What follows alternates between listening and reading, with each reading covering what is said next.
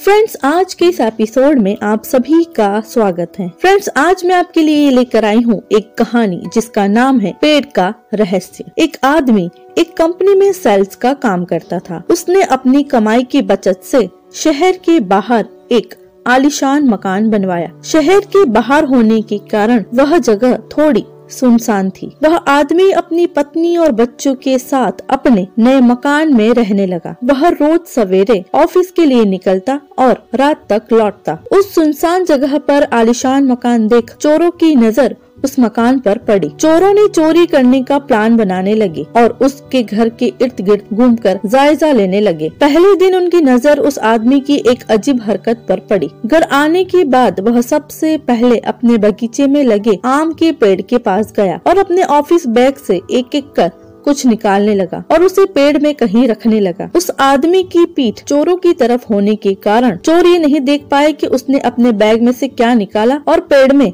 किस जगह रखा। उन्होंने अंदाज़ा लगाया कि ये अवश्य ही कोई कीमती चीज़ होगी। चोर आदमी के घर के पास घात लगाकर बैठ गया और अंधेरा होने का इंतज़ार करने लगा। रात में जब घर की लाइट्स बुझ गई तो उसे लगा कि घर में सब सो गए हैं चोर दीवार फांद कर घर में घुसा और सीधे आम के पेड़ के पास पहुँचा। फिर बिना समय गवाए वे आदमी वहाँ छुपाई चीज़ खोजने लगा, लेकिन बहुत खोजने के बाद भी उसे कुछ नहीं मिला आखिरकार थक हार कर वह वापस लौट गया। अगले दिन वह फिर उस घर के पास छुप कर बैठ गया। आदमी जब ऑफ़िस से वापस आया तो चोरों की नज़रें फिर उस पर ही पड़ गई। पिछले दिन की तरह वह सबसे पहले आम के पेड़ के पास गया और बैग से निकालकर उसमें कुछ डालने लगा। फिर वह घर के अंदर चला गया। उस रात घर की लाइट्स बंद हो जाने के बाद फिर से चोर दीवार फांद आम के पेड़ के पास पहुँचा और जी जान से उन चीज़ों को खोजने में लग गया। जो आदमी ने वहाँ छुपाई थी। लेकिन उस दिन भी उसे कुछ हासिल नहीं हुआ। कुछ दिन बाद तक रोज रात में आम के पेड़ के पास खोजबीन करता रहा, लेकिन उसके हाथ कुछ न लगा। वह परेशान हो गया कि आदमी आखिर कैसे उन चीज़ों को पेड़ में छुपाता है कि हम जैसे शातिर चोर भी उसे ढूंढ